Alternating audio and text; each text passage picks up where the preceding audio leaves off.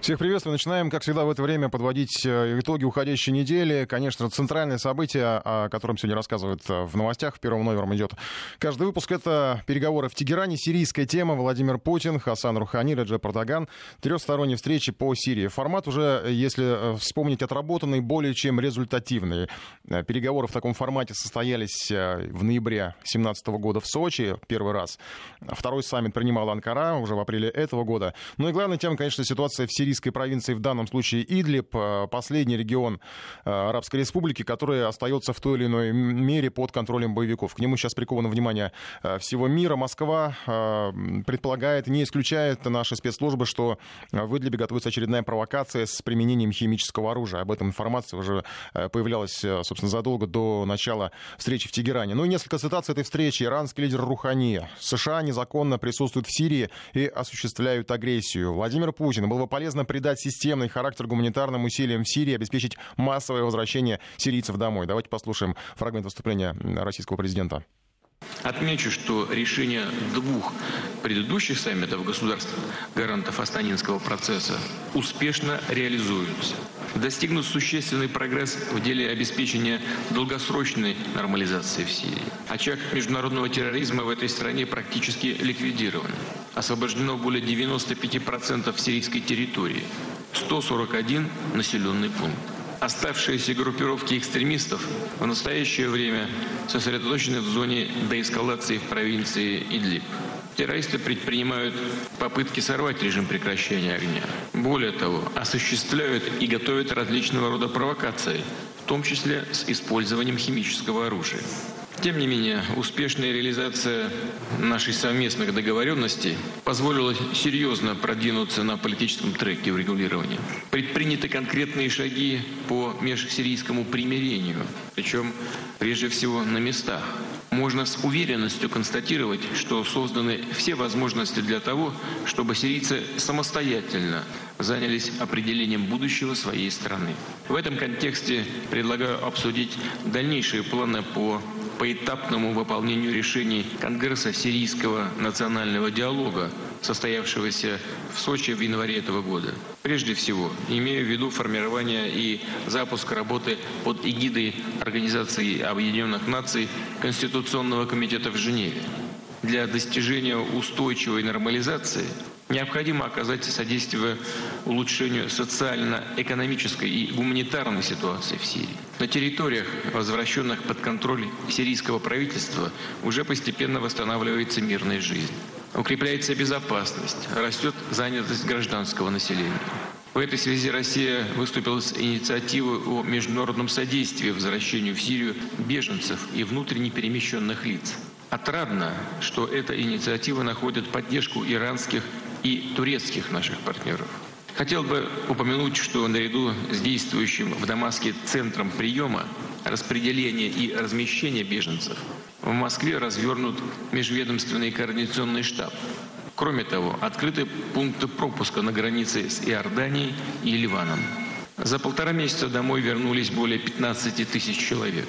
Россия на регулярной основе оказывает прямую помощь населению Сирии осуществляет доставку продуктов питания, медикаментов, других грузов в районы, наиболее пострадавшие от боевых действий.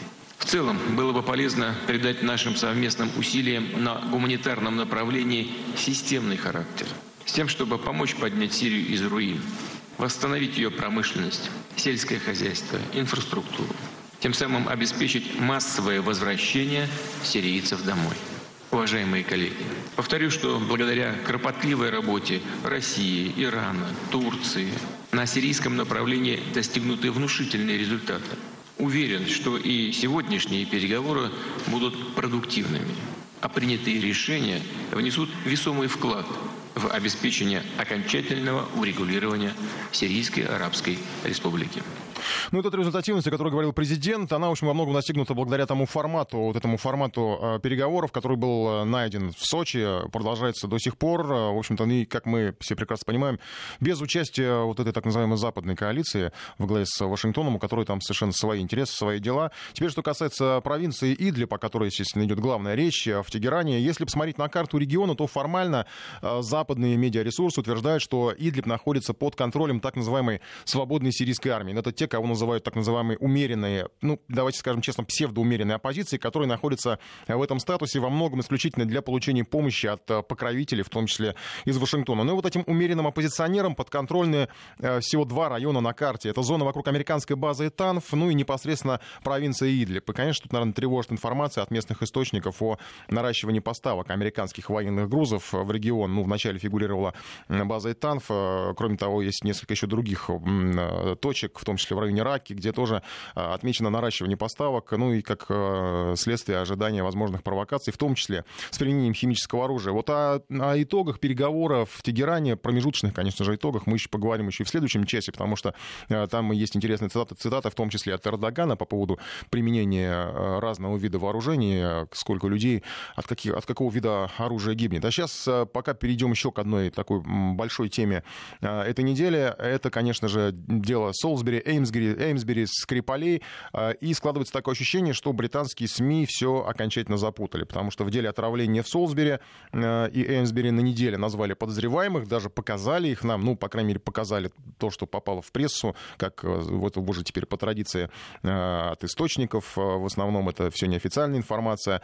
Вполне ожидаемо, конечно, что всех, кто был на фотографии, это двое, это россияне их называют, некие Петров и Баширов, вроде как профессиональные разведчики. Пресса даже представила с нескольких ракурсов фотографии на разных улицах. А, тут же эти фотографии вызвали ряд сомнений. В общем, на их уже озвучивали, там, вплоть до э, времени, которое указано на камере наблюдения, и вообще как-то странного появления там в одном и то же время э, разных людей э, в разных местах. В общем, были названы, на самом деле, конечно, имена подозреваемых, но те же источники сообщили, что на самом деле это псевдонимы вот, Петров и Баширов. Поэтому совершенно непонятно, кого нам показали, кого миру показали. Я сейчас предлагаю даже, может быть, такой вопрос устроить у нас в приложении. Для чего нужна история со Скрипалями? Э, ваши варианты. Потому что, ну, есть несколько версий, да, чтобы просто использовать ее для введения санкций, чтобы пугать мир России. Второй вариант. Ну, и, может быть, просто, чтобы политикам было чем заняться. Это такая имитация большой политики вот на уровне такого желтой политики, я бы так ее назвал. Э, мы еще свяжемся с нашим САПКОРом э, в Лондоне, Лен Балаев, в ближайшую буквально минуту, которая наш САПКОР поможет обобщить нам какие-то данные, которые там появились, потому что очень очень, ну, прям вал все в, в, один, в одно ведро все это сбрасывается, и как-то надо отделять хотя бы какую-то более-менее понятную информацию. Это вообще абсолютного абсурда, потому что пока вопросов гораздо больше, чем ответов. Ну, вот Мария Захарова, представитель МИДа, собственно, справедливый вопрос задавала, а кто все эти люди, которых нам показали? Я вот никак не могу понять. Возможно, я человек далекий от а, сферы правоохранительных органов, никак не могу понять. Опубликованные фотографии каким образом являются доказательством? И доказательством чего? Опубликованы фотографии, опубликованы имена. Говорится о том, что это подозреваем. Доказательства-то где? Ну сколько можно держать мир просто за дураков? Где доказательства? На тех кадрах, которые были представлены, что мы сами должны догадываться, о чем идет речь. Мы сами должны сопоставлять эти фотографии, понимать, откуда они, э, когда они были сделаны, перепроверять. Мы тут же связались с британской стороной, сделали это в Лондоне и в Москве. В Лондоне был вызван в Foreign Office а, наш временный поверенный. В эм, Москве состоялся контакт с послом Великобритании в Российской Федерации, и там и там мы попытались задать эти вопросы. Вот все самые, все те самые вопросы, которые волнуют всех, собственно. Кто эти люди? Если конкретные данные о них, паспорта, номера паспортов, хотя бы отчество, данные, полученные после заполнения визовых документов, ну и так далее, и так далее. Конечно, мы задали вопросы относительно того, что может быть проще обменяться информацией и предоставить российской стороне относительно отпечатков пальцев на все наши вопросы был один ответ. Ничего не предоставим, не дадим и даже не задавайте вопросы. Вот в Лондоне было сформулировано так, что не отвечая на ваши вопросы. Все. Поэтому речь идет не о дополнительных данных, речь идет о вообще, в принципе, о позиции Великобритании, которая сказала, что не будет никаким образом никому ничего предоставлять на запросы российской стороны. Вот Мария Захарова, официальный представитель МИДа, вот один слушатель, он справедливо пишет, Евгений, что у одного из отравителей Скрипаля дедушка служил в СМЕРШ. Вот сообщают об этом некоторые СМИ. А, и что, в общем, так можно дойти до обезьяны, которая палкой убила гориллу. И у нас корреспондент как раз сегодня делал уже материал на эту тему по поводу вот этого вот СМЕРШа, предка якобы у одного там из вот этих вот фигурантов был, служил, значит, видимо, вот в этой Э, в этом подразделении секретном, но непонятно, как это было установлено, потому что, ну, э, если эти люди, э, если это псевдонимы у них, они не настоящие, получается, имена, тогда, значит, как можно выяснить, кто там у кого в СМЕРШе, где служил, и вообще, ну, мало понятного, в принципе, можно спокойно наверное, утверждать, что еще у кого-то из фигурантов, наверное, предок служил в опричниках при Иване Грозном. Вполне возможно. Давайте сейчас вот без додумок, а каких-то более-менее внятную информацию попробуем добыть у нашего САПКОРа в Лондоне Лен Балаевой. Лен, добрый вечер добрый вечер, Николай. Вот вы от меня хотите внятной информации, но у меня есть та информация, которую дает только британская сторона. Вот можно ли ее назвать внятной? Это, конечно. Ну, попробуем разобраться, попробуем только. разобраться. Не спеша хотя бы какие-то акценты, где на чем реперные точки какие-то, чтобы было понятно, более-менее. Ну вот, что касается вымышленных имен, сегодня газета «Телеграф», естественно, сегодня это на первых полосах э, британских газет, потому что, э, ну, интересная история, она будет привлекать внимание еще не одну неделю, потому что ну, кого еще здесь ловить, каких... Ну, здесь все компоненты для за закрученной детективной истории, поэтому она будет будоражить воображение читателей и э, издателей газет еще очень долго. Поэтому они будут с радостью смаковать все подробности, которые только им дадут Скотланд-Ярд и спецслужбы. Но вот сегодня газета «Телеграф» пишет, что э, э эти э, мужчины Петров и Баширов, э, они были с вымышленными именами, но с настоящими российскими паспортами. А, как пишет издание, настоящие имена пока – не были преданы огласке, но службе британской разведки и контртеррористической полиции, как сообщается, известно, кто они. Но вот это же издание сообщает э, какие-то подробности, которые якобы этому изданию рассказали источники в Скотланд-Ярде, э, что эти мужчины получали британские визы в консульстве в Санкт-Петербурге, и в документах на визу они сообщили, что работают в сфере международной торговли, показали свои визитки, счета из банка, на которых э, фигурировали суммы в тысячи фунтов. Но это достаточно основание на то, чтобы э, понять, что финансов у них много, они не собираются остаться в Великобритании. Видимо, на этом основании им выдали э, визу. То есть, на самом деле, э, можно полагать, что, естественно, у Скотланд-Ярда, у спецслужб гораздо больше информации, чем было сообщено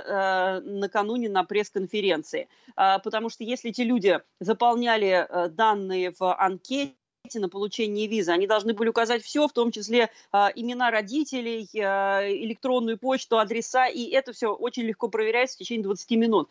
Но, э, естественно, сейчас эту информацию Скотланд-Ярд, если таковая у них и есть, э, и, если эта информация правдива, Скотланд-Ярд и Тереза Мэй придерживают, потому что хотят, по всей видимости, использовать ее в дальнейшем тогда, в тот момент, когда дела у правительства будут идти плохо, и когда им нужно будет опять эту информацию дать, чтобы отвлечь от а, чего-то другого. От чего другого, всем понятно, от Брекзита.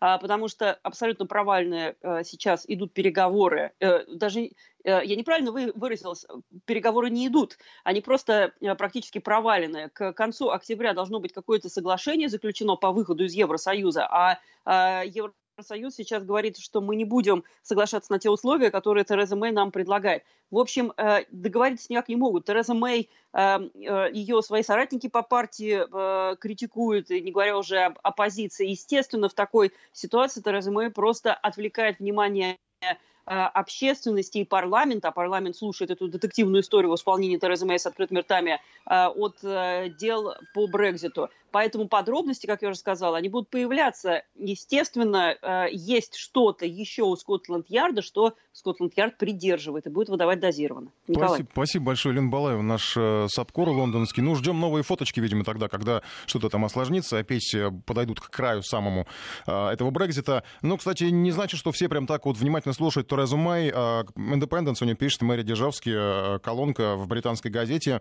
э, что последние события в деле Скрипали сделали отношения Британии и России настолько же холодными, насколько они были после краха коммунизма. И автор статьи пишет, что э, в целом это выглядит как такая односторонняя холодная война, которая в конечном итоге может нанести больше ущерб Великобритании, нежели России.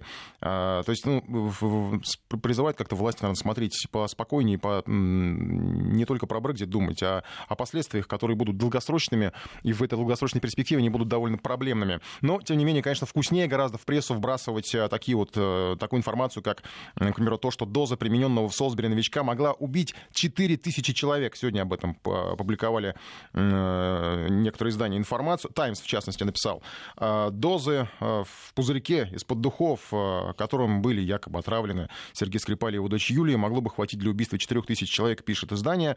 И как отмечается, что это все-таки стопроцентный новичок, вот тот самый, ну, тут не лишний раз, наверное, напомнить все-таки э, со стороны этих изданий, что все-таки это новичок, что новичок это российская разработка, да, что он в 5-8 раз токсичнее э, ВИКС-газов, э, боевых отравляющих веществ, созданных в середине 20 века. То есть если раньше нам говорили, что это боевое отравляющее вещество, то теперь получается, что он в 5-8 раз токсичнее. Получается, там вообще живого места не должно было остаться в этом Солсбери или Эймсбери. А тут как-то странно все выглядит. Не дотравили же в итоге жертв, если вообще их кто-то травил. А, по просьбе слушателя я добавляю вариант голосования, а, для чего нужна история со Скрипалями, чтобы вводить а, санкции, чтобы пугать пугать мир России, чтобы политикам было чем заняться, ну и, может быть, чтобы разоблачить Россию, потому что вот слушатель считает, что предполагает, что кто-то может думать, что действительно Россия стоит за э, вот этим вот э, отравлением. А, пока голосование продолжается, мы к еще одной теме. А, она такая международная, конечно. Это Дональд Трамп. Он опять в водовороте слухов и провокаций. Из печати выходит книга одного из самых известных журналистов Вашингтон-Пост Боба Вудворта. Называется она «Страх, двоеточие, Трамп в Белом доме. Вудворд, э, не лишним будет напомнить, э, не просто автор очередной книги, он один из соавторов Утергейского скандала, который стоил Никсону президентского кресла. Теперь все ждут, удастся ли ему, возможно, провернуть такой вот фокус снова. На самом деле ситуация, конечно, отличная от той, что была при Никсине, но э, цитаты впечатляют, которыми сейчас бросается пресс, цитируя, опять же, книгу этого Вудворта. Э, несколько, несколько слов. Бурлящий интригами, это Белый дом, бурлящий интригами, предательством и часто лишенный управления механизм, полностью зависимый от прихоти импульсивного, недостаточно информированного и расхлябанного президента, пишет Нью-Йорк Таймс. Ну, в общем, реклама книги такая достаточно хорошая получилась, э, и поэтому появляются такие основания полагать, что, может быть, это все-таки в первую очередь бизнес, а потом уже а, какая-то политическая составляющая здесь есть с целью, там, не знаю, сбросить Трампа, опять же. Давайте обсудим это с экспертом. Главный редактор журнала «Россия в глобальной политике», научный директор Международного дискуссионного клуба «Валдай» Федор Лукьянов с нами на связи. Федор Александрович, добрый вечер. Добрый вечер. Ну, по-вашему, как, здесь бизнес, политика или это смесь такая, коктейль американский? Ну, это довольно странная обстановка вопроса. Это книга о политике, Поскольку книга является, очевидно, совершенно уже заранее бестселлером, то, естественно, она коммерчески успешная, значит, это бизнес. Но, э, ну и понятно, что какие-то формы подачи э, материала там рассчитаны на максимальную броскость для того, чтобы увеличить продажи. Но что касается содержания, то это не первая книга о Белом доме при Трампе, а уже третья э, в этом году – и нюансы различаются, но в общем описание практически одинаковое, поэтому есть основания полагать, что это не на пустом месте все появилось. Ну, там ведь столько ругательств. Вообще, это, ну, я не знаю, может быть, просто для нашей российской политики так не принято как-то вот... Э, я просто еще одну цитату. «Он идиот, нет смысла пытаться его в чем-то убедить». Это э, Джона Келли цитирует автор. «Э, «Полностью съехал с катушек, мы все живем в сумасшедшем доме, я даже не знаю, зачем мы здесь, худшая работа из тех, которые у меня были». Это, опять же, все вот, ну, ради красного словца или все-таки цели, если уж мы говорим, что это не только бизнес, но и политика, с целью вот в перспективе все-таки не дать Трампу досидеть до конца своего срока? Нет, ну, опять же, значит, э, то, что истеблишмент э, э, и очень многие те, кто привыкли к более обычным конвенциональным формам политики, считают Трампа катастрофой и всячески надеются, что эта катастрофа долго не продлится, это абсолютный факт. Боб Вудвард, как человек, в общем, очень солидный и относящийся этой вот категории э, сторожилов э, вашингтонских, он к Трампу относится соответствующим образом. Что же касается цитат, то э, вы самого Трампа-то читали когда-нибудь, слышали? Было, было бы странно, если бы э, человек, который так себя ведет и так выражается, вызывал чувства, скажем так, менее экзальтированные. Поэтому я думаю, что эти цитаты, в общем, ну, достаточно правдоподобны, тем более, что речь же идет не о том, что, допустим, Келли говорит это Вудварду, а это со слов какого-то кого-то из э, собеседников Вудварда, а, собственно, его метод, это не первая книга его о президентах США, он и о Буше писал, и об Обаме писал. Его метод – это общение с большим количеством людей, которые работают или работали в Белом доме, и потом вот это, это он суммирует. В целом, меня э, описание, которое дает Вудвард, совершенно не удивляет. Э, ну, Трамп человек, э, мягко скажем, очень своеобразный и очень дурно воспитанный. Поэтому то, что вокруг него сложилась такая атмосфера, в общем, вполне правдоподобно. То есть, получается, какой почему персонаж, такие книги про него? А, какой персонаж, такие книги, а я бы сказал точнее, какой персонаж, такая политика вокруг него. Это не отменяет того факта, что, конечно, идет острейшая политическая борьба, в которой э, это используется соответствующим образом. А наибольший скандал сейчас, вот в эти дни в Вашингтоне, связан даже не с книгой Вудварда, а с тем, что последовало буквально на следующий день после ее. Ну, это статья про Трампа, это, да статья анонимного высокопоставленного сотрудника администрации. У нас, к сожалению, очень мало времени. Федор Александрович, извините, э, что прерываю. Спасибо вам за комментарий. Главный редактор журнала «Россия в глобальной политике» Федор Лукьянов на связи. Э, короткий перерыв, потом новости продолжим. Продолжаем программу. Ну вот по поводу Скрипалей мы обязательно подведем итоги голосования. Э, для чего нужна эта история со Скрипалями? В приложении открыто голосование, четыре варианта ответа по поводу санкций, чтобы пугать мир России, чтобы политикам было чем заняться, ну, может быть, чтобы разоблачить Россию. Вы много пишете своих комментариев, что уже надо начинать троллить британцев, сказать, что группа состояла не из двух человек, а из четырех, показать фотографии. Я вообще предлагаю выслать сразу в Скотланд-Ярд фото обложки Эбби Роуд, Битлз, четверка, переходящая дорогу. Может быть, э, похоже, в принципе, в чем-то даже, может быть, да, вот на фотографии, которые нам показали. Просто качество, может, получше. Интересно, как они отреагируют. А, мы еще вернемся к Скрипалям, как я сказал. А пока все-таки немножко по Трампу. Вообще все, что вот это вот, все, что мы сейчас обсуждаем, конечно, отдают таким э, известной долей абсурда.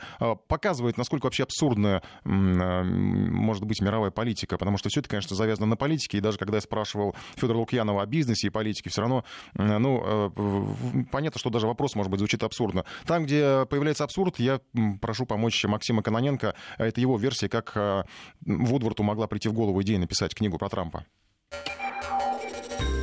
Разговорчики с Максимом Каноненко. Однажды президент Соединенных Штатов Америки Дональд Трамп сидел в отдельном кабинете одного из ресторанов города Вашингтона и беседовал с редактором газеты «Вашингтон-Пост» Бобом Вудвардом. «И все-таки я не совсем понимаю, господин президент», — говорил журналист, «вы действительно предлагаете мне написать о вас книгу?» «Именно так, мистер Вудвард», — отвечал ему Трамп, — «написать обо мне книгу, толстую книгу страниц на 500». «Но позвольте», — говорил Вудвард, — «я же честный журналист, если я буду писать о вас книгу, я напишу все как есть. В прошлый раз это закончилось плохо для Никсона. «Все как есть писать не надо», – быстро отвечал Трамп. «Надо писать хуже, чем на самом деле. Надо писать, что все плохо, что я ничего не понимаю, что страна на краю катастрофы». «Позвольте», – не понял президента Боб Вудвард. «И название какое-нибудь жуткое», – продолжал Трамп. «Скажем, страх. Трамп в Белом доме». «Я ничего не понимаю», – разводил руками журналист. Зачем вам это надо? Вы мазохист? Я бизнесмен, отвечал Трамп. Но про то, что я мазохист, тоже написать можно. Это поднимет продажи. Мазохист, записывал на салфетке Боб Вудвард. «Слушайте», — рассказывал Трамп, — «я пробовал разное. Мой бывший пресс-секретарь и бывший спикер Палаты представителей написали книги о том, какой я хороший. Ну, что-то, конечно, купили, но вот скажите, вы бы стали покупать книгу, где меня называют единорогом, который оседлал единорога и скачет на нем по радуге? Боб Вудвард пожал плечами. «Вот именно», — говорил Трамп. «А если бы в книге было написано, что я идиот?» «Это уже интереснее», — согласно кивал журналист. «Вот», — восклицал Трамп, — «наконец-то!» «Что «наконец-то»?» — опять не понимал журналист. «Наконец-то ты начинаешь понимать», — говорил президент. «Моя бывшая помощница и колумнист этот, как его, Вольф, что ли, они написали уже по-другому. Мы с ними вот прямо сели вместе и придумывали так, чтобы без этих единорогов. Я ей прямо говорю, напиши, что я расист. Она говорит, ну как же? Я ей говорю, напиши, что я хотел присягу президента дать не на Библии, а на своей книге про сделки. Она, ну это же неправда. Я ей «Напиши, что я дочь свою домогался». «Дочь?» – ахнул Боб Вудвард. «А продажи ты видел?» – хохотал Трамп. «Ты видел, как она продавалась? Вот это вот все, что у нас с Меланией впервые со времен Кеннеди разные спальни в Белом доме, что она развестись со мной хочет. Но вы же сами, я помню, назвали эту вашу помощницу сумасшедшим орущим ничтожеством и собакой», – удивлялся Боб Вудвард. «Я же сам видел это у вас в Твиттере». А как же, смеялся Трамп, именно после этого все поверили книге и пошли в магазин. Именно после этого продажи и стали расти. С Вольфом еще удачнее получилось. Боб Вудвард оторвался от салфетки и посмотрел на президента. «Я ему говорю, пиши, что меня никто не уважает», – рассказывал Трамп, «что я никогда не читал Конституцию, что помощники называют меня непослушным двухлетним ребенком, гребаным идиотом, не только сумасшедшим, но и тупым». Вудвард что-то быстро записывал. Со всем этим продажи стали еще лучше, продолжал Трамп, подаваясь к журналисту и понижая голос. Но от вас, мистер Вудвард, я хочу чего-то совершенно особенного. Ну, кроме обычного вот этого всего, что я идиот, слетел с катушек и что я как шестиклассник. Раньше же был второклассник, поправил Вудвард, перечитывая салфетку. Ну, пусть тогда пятиклассник, непонятно отвечал Трамп. Я классную штуку придумал. Напишите, что мои сотрудники воруют у меня со стола документы, чтобы я их случайно не подписал. А это что, действительно так? Широко раскрыл глаза журналист. Ну, если вы хотите, чтобы это было действительно так, махнул рукой Трамп, то я попрошу кого-нибудь. Пусть украдут. Вудвард качал головой и записывал. «Напишите, что я предлагал убить Асада», — продолжал Трамп, «и нанести по Северной Корее превентивный ядерный удар». Вудвард недоверчиво смотрел на президента. «Что, снова не верите?» — смеялся Трамп, как вдруг лицо его перекосилось, и он закричал, размахивая руками. «Давайте убьем его! Давайте действовать! Давайте убьем их всех!» Вудвард лихорадочно писал на салфетке. Ну, как-то так, застенчиво улыбнулся Трамп, возвращаясь в обычное состояние. Напишите, что я предлагал закрыть нашу базу в Южной Корее и что называл генерального прокурора слабоумным. Вудвард писал. А потом, говорил Трамп, когда книга выйдет, я напишу про нее в своем твиттере. Назову ее фальшивкой и жалкой попыткой очернить людей. Господин президент внимательно смотрел на него Вудвард. Я все же не понимаю, Зачем вам все это? Да чего тут непонятного-то, удивился Трамп. Гонорары, деньги с продаж пополам. Боб Вудвард потрясенно смотрел на президента США.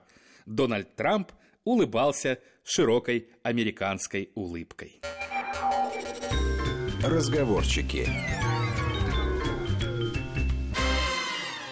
Ну, сейчас еще одна тема недели, которая, конечно, а, отнюдь не так комичная, как вот все вот эти водовороты вокруг Трампа. Это попытка решить косовский вопрос. В Брюсселе сегодня глава дипломатии Евросоюза Федерика Могерини встречалась поочередно с Александром Вучичем, президентом Сербии, с лидером самопровозглашенного Косово Хашимом Тачи. Вместе, насколько я понимаю, их собрать не удалось, хотя, в общем, преподносился это все как такой некий даже прорыв, может быть, и э, решение косовского вопроса. И Федерико Могерини там в некоторых публикациях даже проскальзывал как такой персонаж главный миротворец на постюгославском пространстве. За переговорами следит наш САПКОР Регин Севастьянова. Регин, добрый вечер.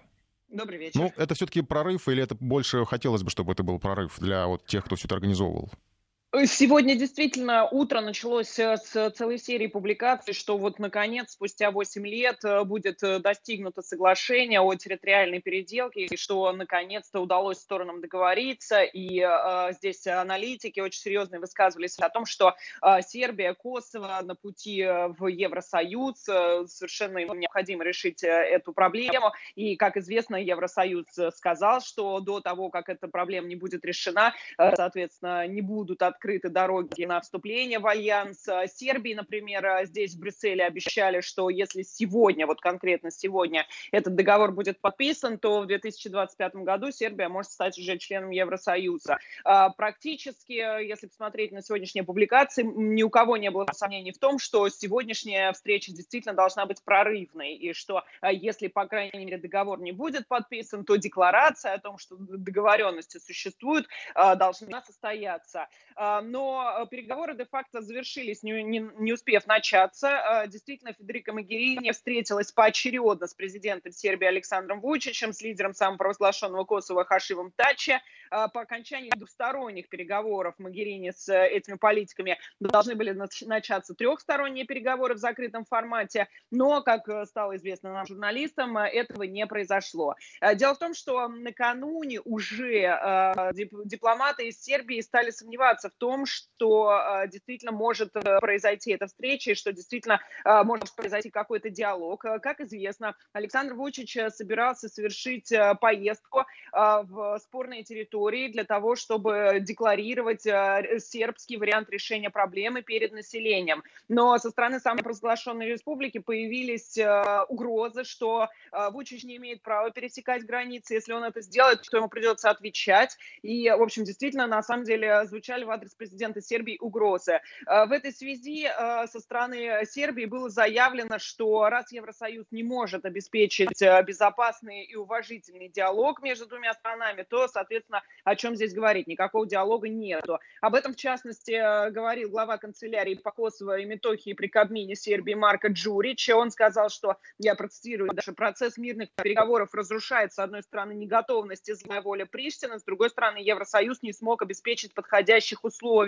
э, для того, чтобы переговоры не велись с использованием оскорблений, угроз и давления, а также при неуважении всех предыдущих договоренностей. Э, Джурич также напомнил, что гарантом этих договоренностей должен был выступать Евросоюз, который ничего этого не сделал. Э, действительно, получается, что, ну, по крайней мере, на нынешний момент можно констатировать, Федерика Могерини провалилась, хотя еще сегодня утром действительно СМИ писали о том, что это главный кандидат Евросоюза аж на Нобелевскую премию мира. Да, спасибо, Регина Севастьянова. О переговорах э, и попытках решить косовский вопрос мы продолжим эту тему после небольшого перерыва. Мы получили мы информацию по поводу попыток решить косовский вопрос. Магерини, я, если честно, не очень понимаю, каким образом она в мыслях даже может претендовать на э, человека, который Нобелевскую премию получит за такое решение, да, хотя вот она заявляла, что в, в, в мае 2019 года э, рассчитывает на соглашение Сербии и Косово. Каким образом, это представить даже трудно, потому что, в общем, Косово, я как журналист, который бывал неоднократно в этом регионе, знаю, что это очень болезненная тема для сербов. Тем более, тут надо понимать еще, у Вучича, Стачи, конечно же, были какие-то неформальные встречи, неофициальные, но это нельзя считать полноценными переговорами. Даже были какие-то там такие формальные слова во время этих встреч э, говорились, но надо понимать, кто такой Хашим Тачи для сербов, для Сербии, для Белграда. Во-первых, это основатель, один из основателей той самой так называемой освободительной армии Косово, по сути, экстремистской организации, которая ну, стояла у начала изъятия Косово у Сербии. Э, его уже тогда называли местным бандитом, который влился в албанскую мафию, долгое время не мог выйти на первые роли, затем каким-то образом пробился наверх, говорят, что даже он, в общем, для этого задействовал ликвидацию своих э, конкурентов. В 1997 году он, Тачи, был приговорен Югославским судом к 10 годам тюрьмы за террористическую деятельность. А Карл Дель Понте э, рассказывал, что Хашим Тачи организовывал похищение, налаживал контакты с клиниками в Европе, в Европе по перевозке донорских органов. Белградская пресса писала, что на торговле органами э, Тачи заработал не менее 4 миллионов тогда еще немецких марок. Был доклад швейцарско-итальянского политика, юриста Дика Марти, который в 2010 году на э, Совете Европы, сайте Совета Европы заявил, что Хашим Тачи, руководитель криминальной группы косовских албанцев, которые занимаются контрабандой оружия, наркотиков и человеческих органов. А, при этом на Западе утверждают, что все это бездоказательно. Ну, гораздо, конечно, в, убедительнее выглядит доказательства по делам Скрипали, Солсбери, Эймсбери. Тут а, доказывать ничего не надо. А, тем не менее, Тачи для Запада, для Брюсселя, в частности, он полноценный политик, видимо, остается таковым, для Магерини в том числе, но не для сербов, поэтому, собственно, Вучич вряд ли когда-либо так прямо искренне пожмет ему руку. Кстати, если вспомнить, Тачи, как рассказывали, а, когда-то даже поймали в Приштине с чемоданом героина, а, доверху набитым. Каким чудом скандал замяли? Возможно, просто потому что, ну, понятно, Приштина — это Косово, а, а регион контролирует, собственно, Тачи и его команда. В общем, очень сомнительно выглядит э, намерение Магерини, но посмотрим, будем следить. Это, видимо, еще такая одна европейская тема, за которую мы будем наблюдать. Э, я думаю, что пора нас подвести итог по голосованию Скрипалей. Для чего нужна история со Скрипалями? Чтобы вводить санкции, э, считают 35% наших слушателей. Более половины, 53%, чтобы напугать мир России. 11%, чтобы политикам было чем заняться. И всего-навсего 1% наших слушателей, э, считанное количество людей, чтобы разоблачить Россию. То есть эти люди верят в то, что действительно Москва отравила Скрипалей. Я думаю, что скорее всего, видимо, сотрудники британского посольства, наверное, э, присоединились к нашему голосованию. Э, рад, что они нас слышат, наш эфир. Сейчас перейдем к еще одной европейской теме, уже более легкой, не связанной с политикой. Я надеюсь, она просто исключительно туристическая. Привлекла наше внимание информация из Флоренции о том, что там решили запретить еду на улицах. Никаких ланчей на тротуарах, никаких ланчей на лавочках, перекусов, бутербродов. Я не знаю, есть у них там шурма, пиццу они там едят. У нас здесь шурму вот э, на улице иногда можно встретить, как человек ест. Э, есть надо дома, в ресторане, но не вот так вот на бегу на улице. Нарушение запрета грозит штрафом до 500 евро. Я предлагаю с вами обсудить, может быть, нам тоже мешает такая еда на улицах. Мусор от нее — это главный аргумент, которым пользовались, который использовали власти Флоренции информации. А, в приложении следующее голосование. Вам мешает еда на улице? Да, это неприятно. Нет, это удобно. Ну и есть надо дома за столом, а все остальное вредно. Вот такой вариант третий ответ. Если предложите еще какие-то варианты, я обязательно их включу, если они будут заслуживать внимания. А сейчас э, корреспондент агентства ТАСС в Италии Вера Щербакова расскажет непосредственно о том, как во Флоренции решили запретить еду. Тут сразу несколько задач. Во-первых, для того, чтобы, так сказать, было меньше мусора, потому что часто очень выкидываются бумажки, салфеточки прямо на тротуары, там же, где была эта такая трапеза походная. Потом, э, что касается Флоренции, то улочки в центре города очень небольшие, и, э, в общем-то, при большом наплыве народа сидящие на тротуарах люди, они просто мешают движению и, в общем-то, создают некие сложности. С другой стороны, в Италии очень много э, заведений, где не предусмотрено предусмотрено садиться за столик и обслуживание официантом. Это такие бары, самообслуживание, можно сказать, когда ты берешь что-то прямо у стойки и либо потребляешь около стойки, либо выходишь действительно и идя по дороге съедаешь свой бутерброд, проминвино или все, что, или даже кусок пиццы в нарезке. Не предполагается никакого обслуживания. А что касается мороженого, то в Италии ну, практически нигде нет кафе мороженого, где можно сесть и, и съесть мороженое. Это всегда нужно делать стоя, столпившись перед эм, кафе, где продается мороженое. Флоренция не первый город, который пытается бороться с э, такой уличным потреблением еды э, туристами, но часто, кстати говоря, и самими жителями, потому что многие, выходя на обед из офисов, не садятся в рестораны или не возвращаются домой, а предпочитают взять бутерброды, что такое на ходу, съесть, э, чтобы не терять время. До этого такие меры принимались в Венеции в отношении главной площади Святого Марка, а также в Риме на площади Пантеона. Почему-то именно в этих местах в Риме очень любят садиться тоже на скамеечки, на, на, на тротуары и ступеньки, чтобы что-то перекусить. Надо сказать, э, что в Флоренции, в общем, пошли тем же путем, ввели примерно такие же штрафы за нарушение, которые колеблются от 150 до 500 евро. Но в январе увидим, как это распоряжение будет действовать в городе искусств, потому что и в Венеции, и в Риме, в общем-то, часто эти распоряжения нарушаются. Тем не менее, туристам что-то удается перехватить, ну, может быть, так сказать, не на самых видных местах, но тем не менее. И пока о том, что кого-то реально оштрафовали, э, честно говоря, не сообщалось. Вера Щербакова, корреспондент агентства ТАСС э, в Италии, о том, как во Флоренции решили запретить э, уличную еду. Ну, нельзя человеку идти и есть э, по улице. Надо либо сесть где-то, либо, если купил, видимо, домой уйти и там спокойно поесть. Или, не знаю, в подворотне, что ли, зайти. Так, по крайней мере, в туристических местах, конечно, не везде, именно на каких-то больших улицах. Давайте обсудим. У нас есть несколько минут. 232-1559, телефон нашего прямого эфира, код Москвы 495, 232-1559. Ведь э, есть возможность принять несколько звонков. Может быть, у вас есть соображения на эту тему. Может быть, у нас где-то необходимо запретить. Но вот э, Елена нам пишет, европейцы даже поесть чисто не могут, а у нас чистая вкусная шурма из Москвы. Ну вот я не знаю, э, я как встречал, допустим, в общественном транспорте как-то вот человек, который лезет с этим пакетом, а, из которого такой специфический запах распространяется. Вроде, кстати, шурму у нас уже даже запрещали, запрещали, а ее потом как-то по-другому переназвали, она все равно осталась шурмой, и все равно ее торгуют на каждом углу. Э, э, да, летом с огромным удовольствием кушал на пляже в Ялте, смотря на закат. Дело не в том, что кушают, а в том, что не убирают за собой. Ну вот, э, раз не убирают, значит, давайте закроем все эти э, перекусы уличные. Игорь, здравствуйте. Игорь, слушаем вас, прямой эфир. Просто отвратительно, когда в каждом углу вот эта шаурма там и другие закусочные. Есть культура общения, культурного питья. Вот кафе, рестораны, особенно у нас вообще, э, пусть меня простят, конечно, приезжие, и в том числе всем, поколение, которое сегодняшний день, в каждом углу они плюют. Вот плюет матушку землю. Это просто хочется подойти ему сказать, ты эту землю вообще э, э, защищаешь эту землю. Это зачем плевать? Там же кушают, там же плюют. Утром на остановке невозможно стоять. Вокруг харкает, плюют. Я вижу, вас прямо это так досталось. Спасибо вам за эмоциональный звонок.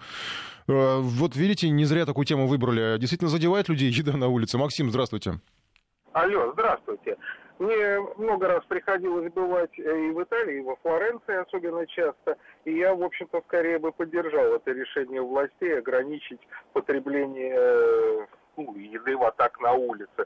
Потому что, особенно в сезон, огромное количество туристов. И ну, нельзя вот так прям сразу ругаться на молодежь. Ну, можете представить, когда группа подростков э, от человек в 30 от обедов на ступенечках ну, угу. мягко говоря, поленится отнести свою свой мусор в ближайшую Ну, то есть вы, урны, в принципе, а не, разделяете позицию, что, может быть, и в наших российских городах где-нибудь, вот каких-то, не знаю, особо культурных точках э, можно было бы запретить э, такую... Вполне, угу. вполне. Вы упоминали, что во Флоренции существуют такие э, точки питания на вынос, но вот именно на вынос прям совсем нет чаще всего есть какая-то стоечка и обязательно мусорная это корзина, бочка рядом стоящая, что подразумевает потребить пищу прямо там же рядом, где-нибудь недалеко, а не растаскивать ее по всему городу, по всему мусору. Ну и с другой стороны, в толпе, когда идешь с каким-нибудь бутербродом, mm-hmm. ну, можно и людей попачкать. Спасибо вам за звонок. Еще последний звонок успеем принять. Венера Исламовна из Казани. Здравствуйте. Здравствуйте, здравствуйте. Привет, Россия. Добрый вечер, Россия. Добрый вечер, Москва. Я хочу сказать, что у нас вот в Казани очень много гостей, очень много молодежи, очень много э, женщин с детьми. И вы знаете, у нас чисто. Вот, по-видимому, вот наша красота нашего города как-то подкупает, и люди стараются все-таки вести себя более порядочно. Вот так я хочу Спасибо сказать. Спасибо за звонок. И, вы знаете, да. я была в Пятигорске, и вот хочу признаться в любви этому городу. Там тоже чисто, аккуратно. А люди, просто прелесть. Привет, Пятигорск. Привет, Спасибо. Пятигорск, присоединяюсь. А, вот видите, важно еще не только, как э, человек употребляет пищу, видимо, еще важно, кто это делает, э, потому что от этого зависит и как. У нас э, много сообщений, звонки мы уже, видим, принимать не успеваем. Есть на улице, это просто некрасиво, пишет нам слушатель Сергей. Удивляет мамаши, пичкающие детей на детской площадке печеньями, чипсами и так далее. У нас в семье строгий запрет на еду на улице, только дома, либо в кафе-ресторане угощение от непутевых мамаш мои дети не берут. Запретил давно, папа не разрешает и точка. Вот так ультимативной форме. Давайте подведем э, итоги голосования. Э, мешает ли вам еда на улице? Э, вариантов ответа было три. Да, это неприятно. Нет, это удобно. Ну и вариант третий. Есть надо дома за столом, а все остальное вредно. Итак, итоги голосования.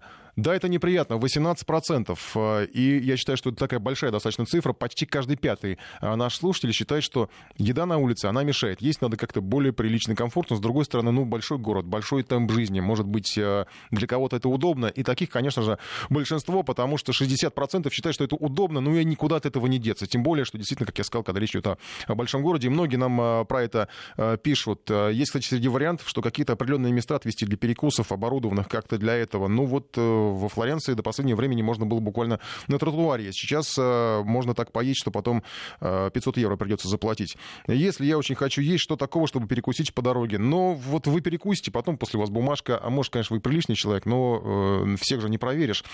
И 22% есть надо дома, за столом, а все остальное это вредно. Так что, опять же, каждый пятый наш слушатель за здоровый образ жизни. Сейчас мы перервемся на новости, последняя информация о встречах в Тегеране и продолжим эту же тему, наверное, в начале следующего часа. schon.